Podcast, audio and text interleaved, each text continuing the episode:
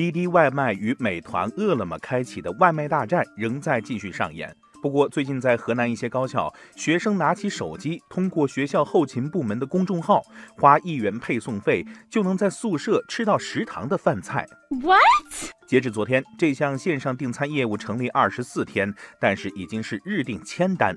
大学食堂也进军互联网 O2O 服务行业了吗？这消息一出啊，引发了网友的热议。不少网友质疑，到底是学生变懒了，还是消费习惯改变了？网友阳光灿烂表示：“难道是我 out 了吗？学校食堂竟然也能送餐？”网友突然的兔子说：“相较于饿了么、美团等公司提供的服务，学校的送餐费真可谓是良心价。”要淡定。网友星星点灯也对学校的做法表示肯定。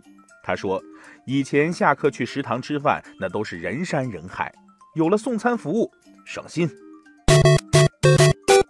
这项线上订餐业务是河南理工大学后勤管理处集团与某网络科技有限公司合作成立的。据该公司郑州负责人高平介绍，目前他们已经与郑州大学、河南理工大学、河南工业大学等近十所高校进行了合作。不过，也有不少网友表达了自己的担忧。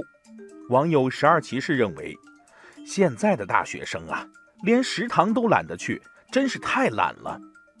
网友青青河边草担忧地说：“送餐服务容易滋生学生的惰性，不好。”在郑州大学公共管理学院社会学老师董忠玉看来，以校企合作的形式来代替高校学生个体带跑腿业务，学校的这种做法很有创意。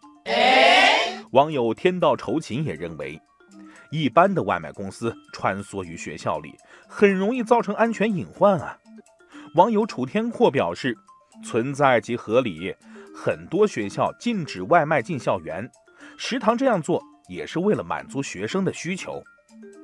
网友阿来从勤工俭学的角度表达了自己的观点，他认为，学校开展的送餐服务可以多多聘用勤工俭学的学生，这样既能够方便有需求的同学，又能让勤工俭学者拥有更多收入。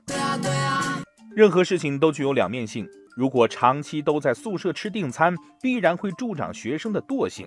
但大学生作为成年人，应该有能力为自己的行为负责。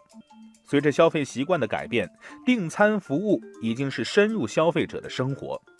高校在为大学生服务的同时，也可以尽量让学生参与实际操作，达到经济效益和社会效益的双赢。